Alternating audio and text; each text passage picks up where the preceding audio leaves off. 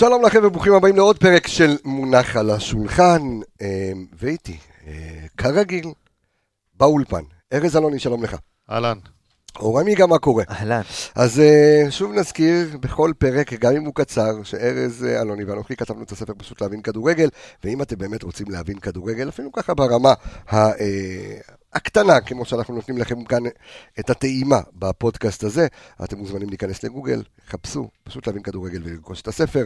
היום אנחנו נדבר על half space, שדיברנו בפרק הקודם על, אה, על zone 14, ובגלל שהמאמנים זיהו את, ה, את המקום, את האזור הזה כאזור מסוכן, אז מאמנים, הבולט שבהם הוא באמת פפ גוארדיולה, שמצאו את האזורים אחרים.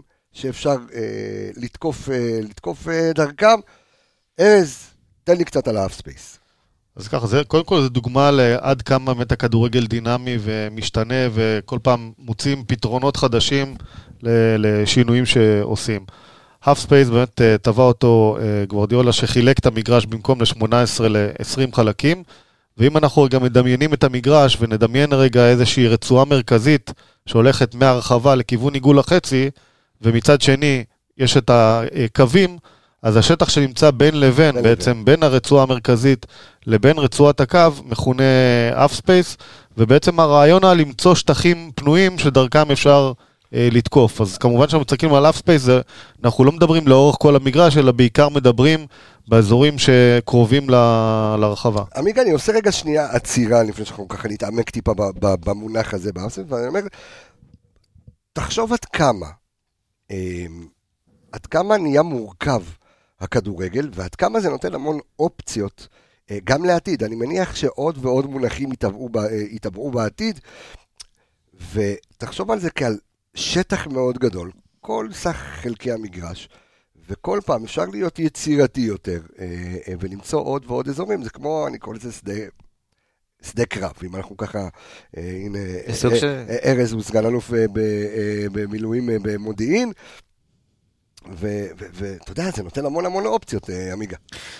שמע, הכדורגל, אנחנו כל פעם מדברים על uh, כמה הוא עובר שינויים ותוך כדי, וחדשנות, uh, וכל פעם מנסים למצוא פתרונות, כמו שארז אמר. אז uh, גוורדיולה בעצם ניסה לקחת את, ה, את, לקחת את השטח שהוא יכול להכות ביריב בצורה הכי חזקה שיש, אז דיברנו על הזמן פורטין בפרק הקודם. אז רוב הקבוצות אנחנו רואים שכבר אם באים לשחק נגדך הגנתי, אז הרבה יותר קשה להביא את הכדורים לשם, אז הוא נמצא, ניסה למצוא עוד איזשהו אזור שהוא יכול להביא אליו את השחקנים עם יכולת מסירה טובה אה, ומחש... ואינטליגנטים, שיכולים להכניס לו משם אולי את הכדורים לרחבה ולעשות את התנועה לשם. אז באמת הוא לקח את זה, ואם זה בהתחלה התחיל מקשרים, היום אנחנו רואים שבכלל מגנים עושים את זה ונכנסים נכון. לאזור הזה בהתקפה. אז שוב, זה, גם זה עבר שדרוג ושינוי לכשעצמו, האזור הזה של half space. ארז, השאלה אם אנחנו צריכים half space, או half, half, זה גרמני. half space. ארז, השאלה אם באזורים הללו, אה, כי אתה יודע, לגוארדיולה יש את הכלים. בסדר? לפחות אה, נכון לנקודת זמן זו, אז יש לו את דה אה, בריינה ויש לו את סילבה ויש לו שחקנים, ש...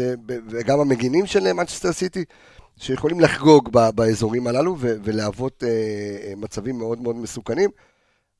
אבל האם צריך שחקנים מוכשרים אקסטרה כדי לשחק אה, אה, במקומות הללו, או המקום הזה גורם למאמן אחר למצוא אפילו כל שחקן, לאו דווקא ביכולת עילאית. אני לא חושב שצריך פה יכולת עילאית, זה באמת יותר עניין של טקטיקה ושל... אה, רמת האימון ושל הכנסה של תבניות משחק. ברוב המקרים, הכניסה ל half space היא תהיה חלק מאיזושהי תבנית משחק. אה, אה, למשל, יש תבנית התקפה שנקראת תבנית משולש, דיברתם נכון. על זה בפרקים הקודמים, או, או במקרה אפילו של גספריני באטלנטה, לקח את זה לכיוון היהלום. יהלום, נכון. שמה זה בעצם אומר? לקחת עכשיו... קבוצה של שלושה או ארבעה שחקנים באזור מסוים במגרש, במקרה הזה באגף, ודרך זה לנסות ליצור יתרון מספרי. עכשיו, איך יוצרים יתרון מספרי שיש מולך אה, הגנה? מנסים למשוך שחקנים, דרך תנועה של שחקנים, למשוך שחקני יריב, להוציא אותם החוצה מאיזשהו אזור. ובעצם, דיברת קודם על אה, צבא וכולי, אז איפה תוקפים? איפה שהיריב חלש. נכון. במקרה הזה, לוקחים את האזור שהוא בעצם בין הבלמים לבין המגן. שזה אזור שכביכול אין שם, אין שם הרבה. כביכול יש שם, כן, יש שם כאילו איזשהו תפר מת, כזה. שטח אה, מת, שבמקרה הזה זה או שהמגן צריך לרוץ עם השחקן ולהיכנס פנימה, או שהבלם יצא החוצה, ומנסים לרתק את שניהם, כל אחד לאזור שלו, שהחלוץ לדוגמה יישאר וישמור את הבלמים בתוך הרחבה, וה winger יישאר על הקו וימשוך וישמור את המגן שם, ואז דווקא שחקן כמו קשר 50-50 שדיברנו עליו, הוא זה שיכול לבוא ולעשות את התנועה לתוך ה half space ולקבל שם כדור. יש אפילו דוגמה, מה שנקרא, יחסית אה, אקטואלית, השער הראשון של מאביס צ'יבוטה במכבי חיפה, היה כתוצאה מניצול של השטח הזה כשהיריב לא מוכן. במשחק אה, נגד ביתר ירושלים, אני מזכיר, כדור חוץ למכבי חיפה, דין דוד דוד מזהה מזהה. שההגנה לא מוכנה, מוציא כדור חוץ מהיר לאבו פאני. לאיפה הוא מוציא את הכדור חוץ? לא לקו וגם לא למרכז המגרש. בדיוק שולח אותה לאזור הזה של half space, האזור היה פנוי, אבו פאני שם עושה צעד מהיר לפני המגן ולפני הבלם, מוציא כדור רוחב ומאביס אה, חוגג. ואם אנחנו לוקחים עוד דוגמה ממכבי חיפה לפחות, אז אנחנו מניחים שאחד השחקנים שהכי אוהב להיות אה, באזורים הללו, אה, זה דולב חזיזה. זאת אומרת, הוא, הוא לאו דווקא תמיד, זאת אומרת, הפעולות שלו, הפעולות המסוכנות שלו, קורות דווקא מה, מהאזורים הללו. חושב שאתה יודע מה, זה תלוי מאוד במה אתה רוצה להשיג, אנחנו רואים שדולב עכשיו בתקופה האחרונה כן נצמד יותר לקו, לקו, ואתה נכון. רוצה, המשימה יותר לבודד אותו על הקו באחד על אחד, אה, יפה, נכון, אבל כשאני מסתכל ש- על הפעולות המסוכנות שלו, אז, אז דווקא השטחים הללו.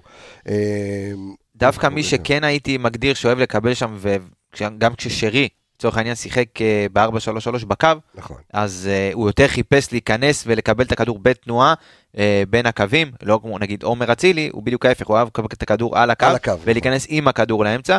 אז שרון שרי בעיניי זה דוגמה מצוינת, וראינו אותו הרבה פעמים, גם בגול נגד טוטנאם לצורך העניין, אז uh, אם מישהו זוכר שמכבי חיפה שיחקה נגד טוטנאם, 7-2, כן, 7-2. קיבלנו, לא, אבל לא, עזוב את זה.